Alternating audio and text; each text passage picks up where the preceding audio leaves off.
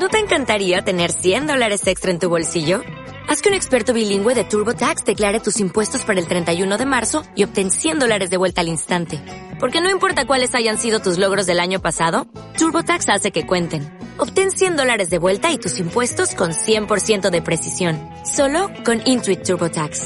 Debes declarar para el 31 de marzo. Crédito solo aplicable al costo de la presentación federal con TurboTax Full Service. Oferta sujeta a cambios o cancelación en cualquier momento. Ya tenemos contacto en vivo y en directo con Carlos Fushan, erudito bíblico, traductor de la Biblia y editor de la Sociedad Bíblica Iberoamericana. Carlos, gentilmente de lunes a viernes desde su despacho en Barcelona, España, se conecta con nosotros en videoconferencia para darnos una hora de clase. Son 60 minutos de enseñanza bíblica. Nos enseña verdades espirituales contenidas en la Santa Biblia. Y esto para los oyentes es como haberse matriculado en una universidad europea para estudiar teología una hora diaria de lunes a viernes con un muy buen maestro. Así es que le damos las gracias y por estos días nos abocamos nuevamente al tema de el verdadero evangelismo. Así es que le decimos a Carlos, buenas tardes Carlos en Barcelona, buenos días aquí en Miami y con papel y lápiz listos para recibir su clase del día de hoy. Un saludo cordial, Donizetti. Buenos días para todo el continente americano. Vive la estéreo, para ti, para Carolina y todos los oyentes y eh, hibernautas. Eh, ¿Hibernautas o internautas? ¿Cómo se dice eso? Internautas. Internautas. Internautas. Perfecto. Saludo a los, todos los internautas invisibles, pero muy visibles en el espíritu. ¿Cómo estamos, Donizetti? ¿Cómo has pasado estos días? Muy bien, muy bien, con mucha actividad, pero igualmente muy contento, muy lleno de alegría, de gozo, renovando esa, esa fe y contento de saber que el Dios al que yo sirvo no se quedó en una tumba, ni lo tenemos que llevar como un muñequito cargado, sino que está vivo y activo. Entonces, no quisiera faltarle al respeto colgándolo detrás de una puerta, ni recordándolo como el que vivió y leyendo las historias del difunto, sino teniendo una relación íntima con alguien que está vivo, activo, que es el rey del universo. Eh, se fue un poquito el sonido. No quisiera faltarle el respeto colgándolo. Ah, sí, colgándolo detrás de la puerta o, o transportándolo como un muñequito, sino viéndolo como el rey del universo que está vivo. Claro que sí, ya lo creo, y puede andar y puede hacer milagros y puede hacer maravillas. Eso es lo que le falta a las religiones, que no terminan de explicar la historia. La historia es que Cristo vino, murió en la cruz y bueno, lo enterraron y que resucitó. Ajá, ¿y después qué pasó? Bueno, nada más, no pasó nada más. Y ahí viene lo mejor, que de ahí en adelante viene la obra del Espíritu Santo que todavía está trabajando hoy día. Entonces, esa parte las religiones pues se la pierden y se la hacen perder a los miles de millones de personas que lo siguen. Entonces, esa es la nueva vida que anunciamos nosotros en el Evangelio, en Cristo. Solamente cree y ya eso es todo créele a Dios, es conveniente, conviene, quita la muerte y saca a luz la vida y la, y, la inmortalidad. Muy bien, entonces fíjate, nosotros nos quedamos en el verdadero evangelismo, en el último punto del capítulo segundo. Entonces, si te parece, yo creo que hoy podríamos terminar este capítulo segundo entonces, eh, dijimos que el, capítulo segundo del estudio de Schaffer eh, lo ha dividido en una introducción y siete partes, de las cuales nosotros ya vimos seis de ellas.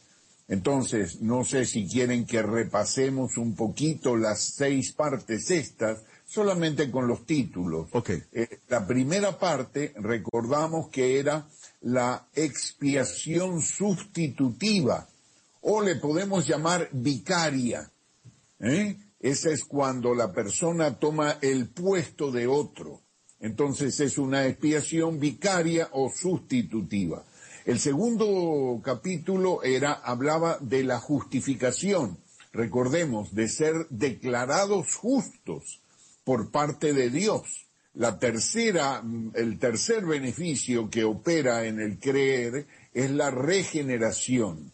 El cuarto que viene eh, con este mismo don es el don del Espíritu. Y el don del Espíritu teníamos que separarlo de esa eh, de ese andar en el Espíritu y de ese bautismo del Espíritu que viene a ser la quinta parte, el bautismo del Espíritu Santo.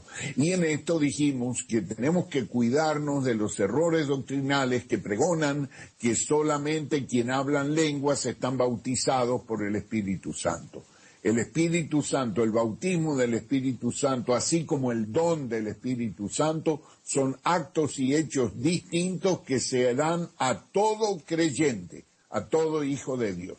Unos hablan lengua, otros interpretan, otros tienen dones de sanidades, otros hacen milagros, otros tienen palabras de profecía, otros palabras de ciencia, otros palabras de mm, consejos, eh, en fin, allí están definidos los nueve dones o manifestaciones que el Espíritu da. Y jamás deben ser, jamás deben ser confundidos con el bautismo del Espíritu Santo un solo don de, ni, ni una segunda experiencia, ni nada de eso. Entonces, el sexto es el sacerdocio cristiano, que lo vimos en la última vez, y ahora vamos a tratar de ver en estos pocos minutos que nos quedan la intercesión y la abogacía de Cristo en el cielo.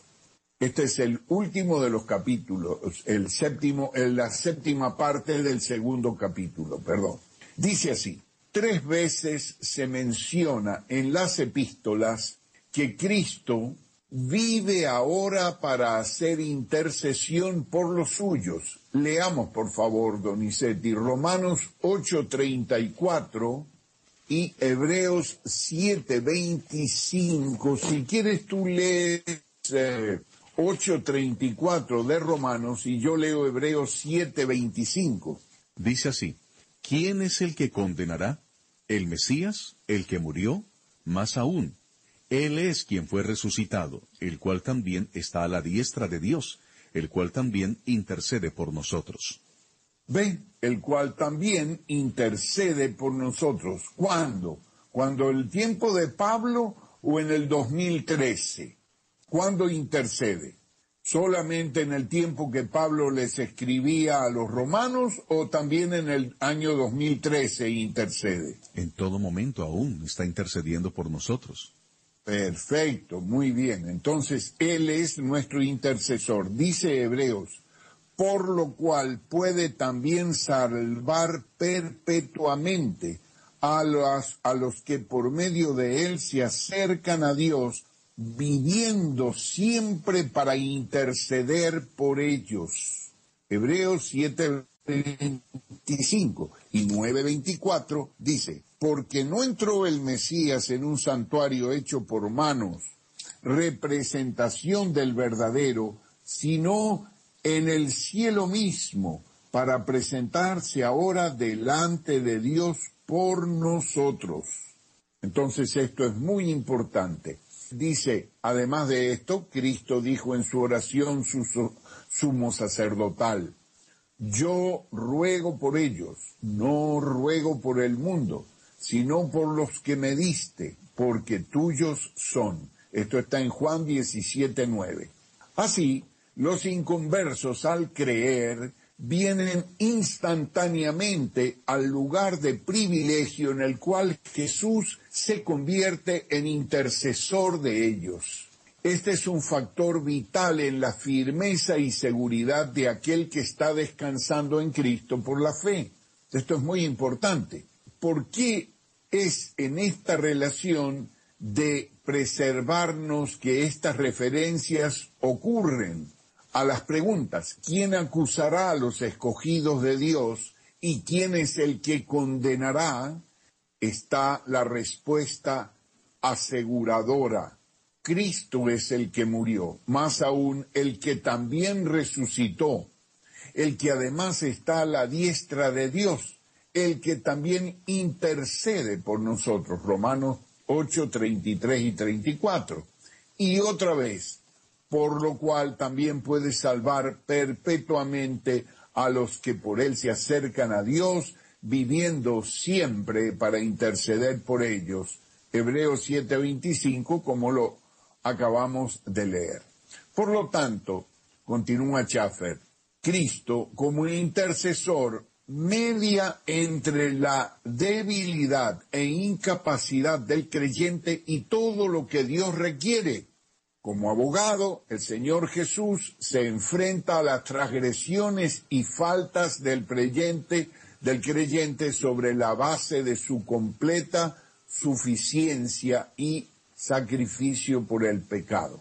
O sea, cuando nosotros fallamos, Cristo nos defiende, es nuestro abogado. ¿Y qué hace Cristo a nuestro favor? Recuerda en el juicio, no a Dios Padre, lógicamente, que lo sabe muy bien, sino que lo pone de manifiesto y trae su obra consumada de perdón para que nadie pueda acusar. Entonces, escrito está, hijitos míos, estas cosas os escribo para que no pequéis. Y si alguno hubiere pecado, abogado tenemos para con el Padre, a Jesucristo el justo. Y Él es la, la propiciación por nuestros pecados. Y no solamente por los nuestros, sino también por los de todo el mundo. Primera de Juan 2, 1 al 2. Así que se nos dice, si confesamos nuestros pecados, Él es fiel y justo para perdonar nuestros pecados y limpiarnos de toda maldad como el abogado defendiendo su propio y suficiente sacrificio por los pecados del ya salvado, el acto de remover las transgresiones ahora no pertenece a la misericordia, porque Dios es fiel y justo para perdonar nuestros pecados, de manera que Dios jamás puede actuar con misericordia hacia el pecado, actúa con misericordia hacia el pecador, pero el pecado lo castiga y de hecho lo castigó en su propio Hijo Jesucristo que llevó nuestro pecado por nosotros en la cruz del Calvario.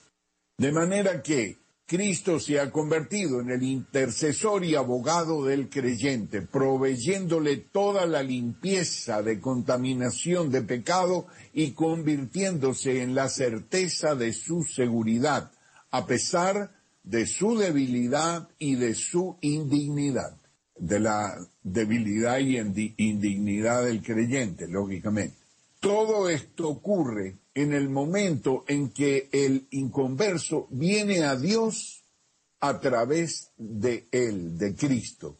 Cualquier esfuerzo por describir esta gran salvación resulta inadecuado. O sea, no podemos terminar de, de describirla los beneficios que tiene esta salvación, pues aún no se ha dicho sino una mínima parte acerca de la riqueza de la gracia en Cristo Jesús. Pero sí hemos visto lo suficiente para demostrar que la primera obra en la salvación ofrecida al inconverso basándose en los méritos del sacrificio de Cristo, es una transformación estupenda e inmediata del poder de las tinieblas y la condenación del pecado a una luz gloriosa, a una libertad y a una seguridad que solo puede eh, entenderse siendo hijo de Dios. Es el poder sin medida, la sabiduría completa y el amor de Dios obrando a su propio costo infinito para crear una nueva creación redimida y celestial. Ante tal objetivo, los sustitutos humanos ofrecidos por Satanás o el hombre, pues nada significan.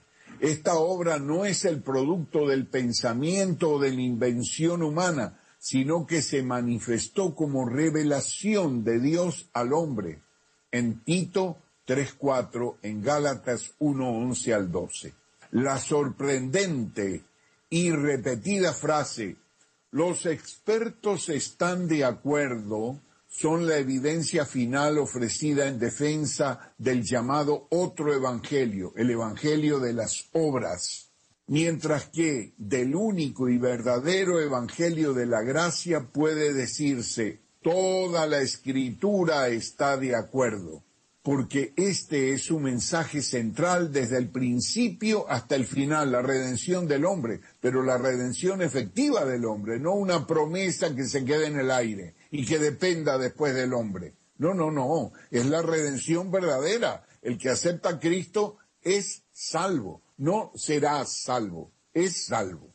Esta salvación tan grande es representada, es presentada al hombre en una totalidad perfecta. Por lo tanto, no puede ser dividida porque no hay provisiones divinas por las cuales alguna porción de este poderoso trabajo puede aceptarse aparte de un todo. Nosotros tenemos que llevar, como dicen, el paquete completo. Aquí viene el paquete completo de la A a la Z. Entonces, eh, quien acepta el perdón de los pecados y un lugar con los redimidos en la gloria, lo hará solamente al recibir el perdón de sus pecados, al Señor Jesucristo, perdón, como su Salvador, y con él todo lo que Dios en su infinito amor ha de derramar. Aunque por su limitado entendimiento el creyente no alcance a comprender toda la grandeza de esta obra redentora,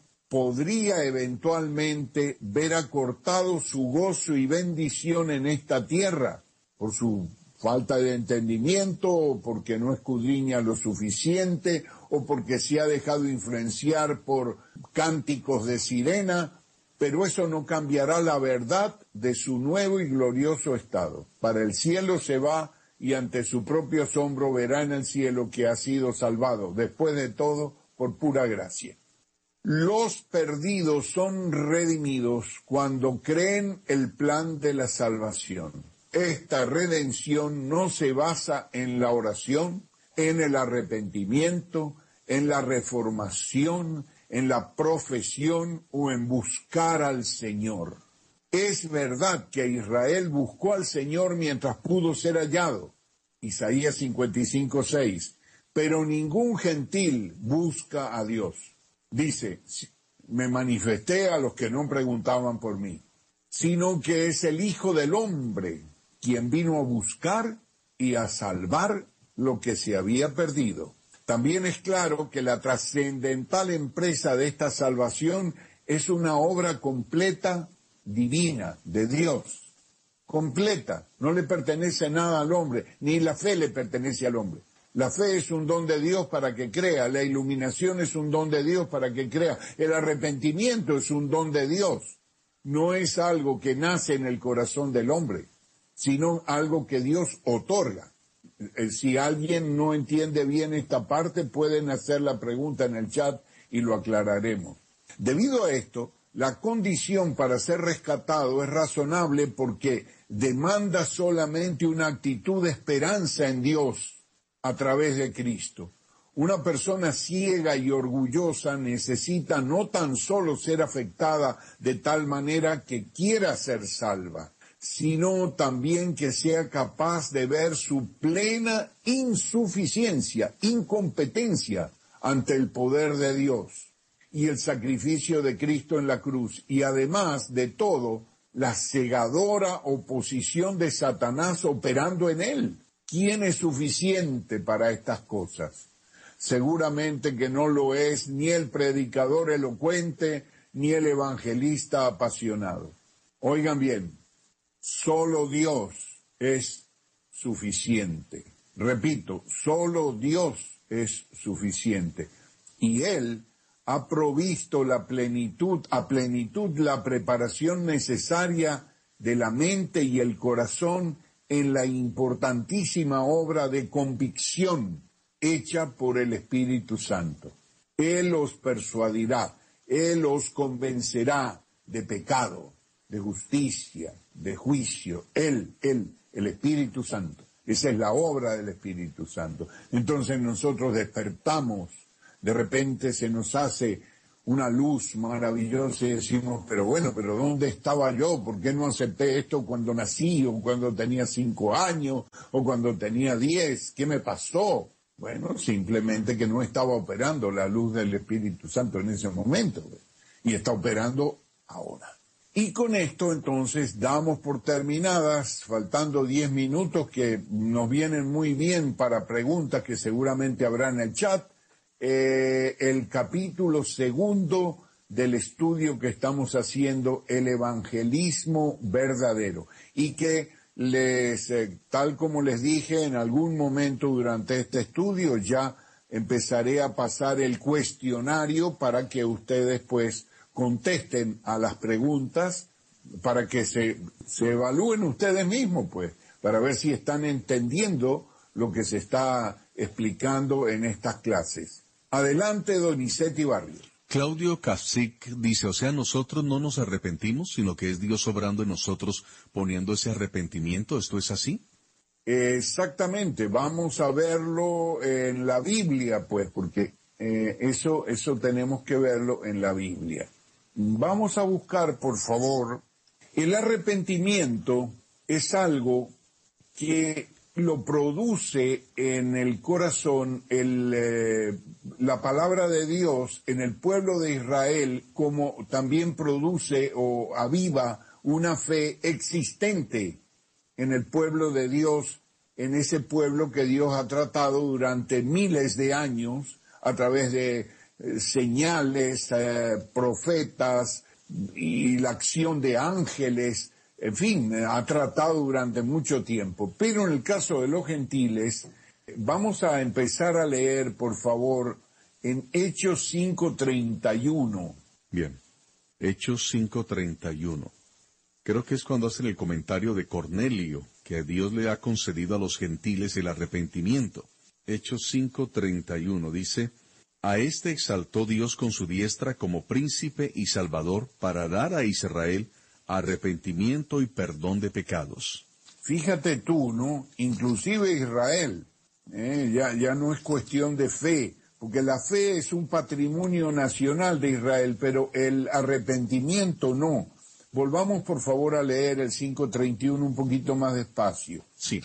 A este exaltó Dios con su diestra, como príncipe y salvador, para dar a Israel arrepentimiento y perdón de pecados. Fíjate tú, ¿no? Para dar a Israel arrepentimiento. O sea que ¿quién lo da? Jesús lo da. Sí, correcto.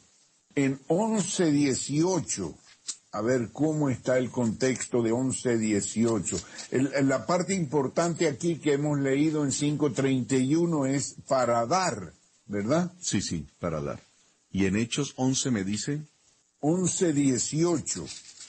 Al oír esto, se callaron y glorificaron a Dios diciendo, de manera que también a los gentiles ha dado Dios el arrepentimiento para vida. ¿Ve? En Romanos 2.4. Romanos 2.4. Leemos en la Biblia Romanos 2.4. O menospreciáis las riquezas de su benignidad, de su tolerancia y de su longanimidad, ignorando que la benignidad de Dios te guía al arrepentimiento? ¿Ves cómo es que se produce el arrepentimiento, no? Sí. Pero donde más claro está como concesión de Dios es en segunda de Timoteo 2.25. Tomen nota nuestros hermanos y amigos del chat, segunda de Timoteo 2.25. Dice, que con mansedumbre corrija a los que se oponen, por si quizás Dios les conceda el arrepentimiento conducente al conocimiento pleno de la verdad. Es una concesión de Dios. Nosotros podemos decir que es una concesión de Dios, lo mismo que la fidelidad. Lo mismo que la fidelidad es una concesión de Dios. ¿Eh? Dice, yo doy mi opinión como uno que ha alcanzado misericordia de Dios para ser fiel.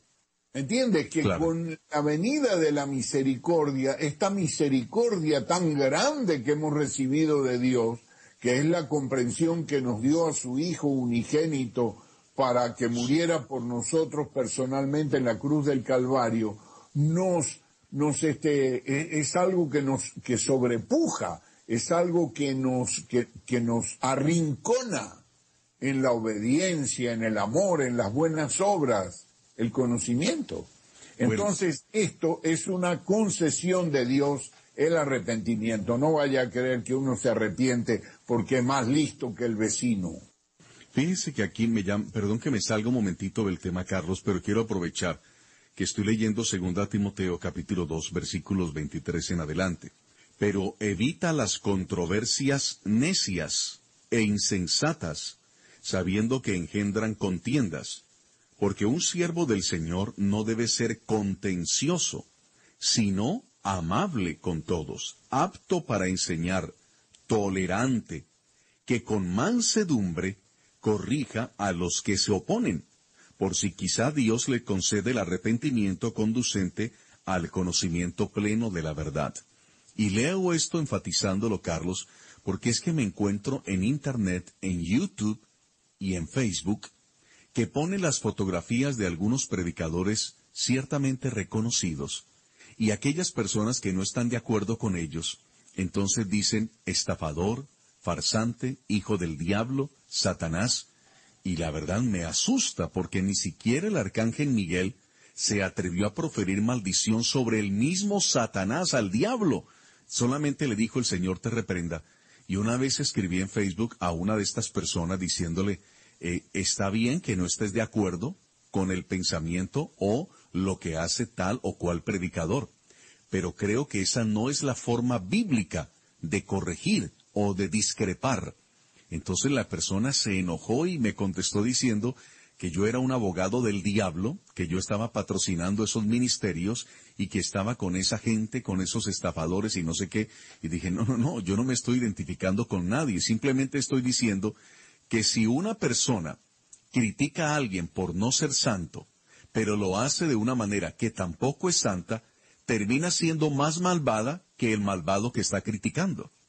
Indudablemente, y es totalmente inoperante, porque la única forma que tú puedas corregir es con buenas razones, con las razones bíblicas, con planteamientos bíblicos. Es la única manera que tú puedes corregir.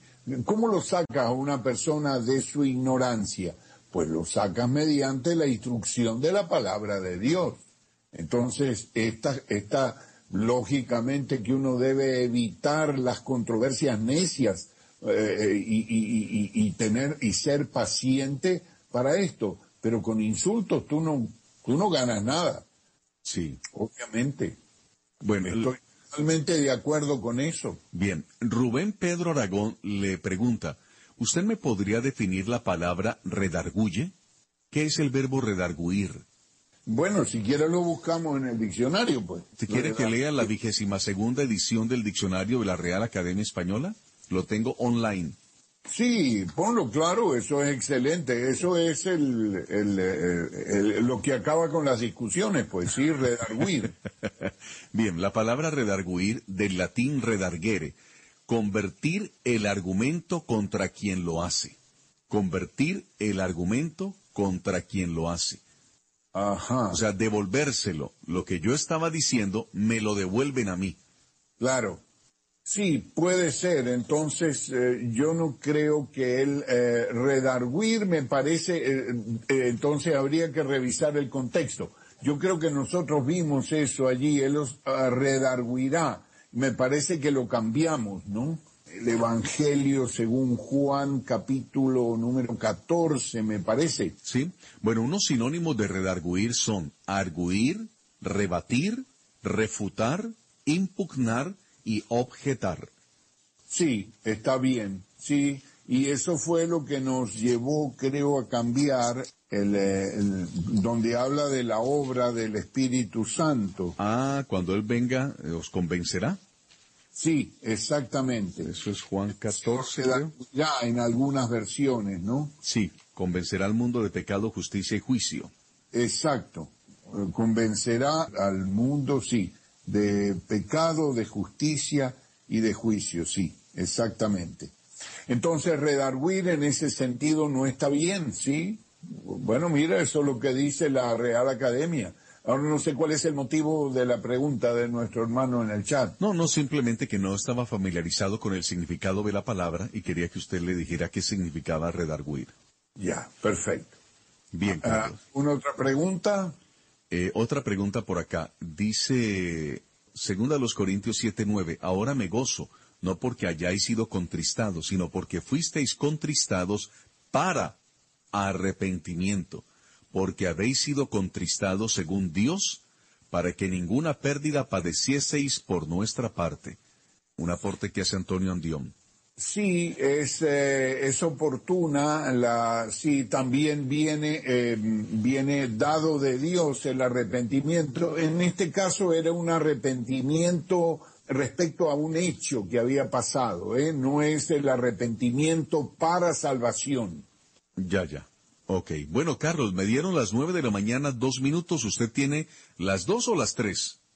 No, ya son las tres de la tarde aquí porque, como te dije, cambió la hora. Claro, las tres de la tarde dos, sí. Las 15.02 y bueno, será hasta mañana y saludo cordialmente a todos los radioescuchas de Vive la Estéreo. Muchísimas gracias, Carlos Fuchán. Un feliz almuerzo. Gracias, igualmente feliz desayuno.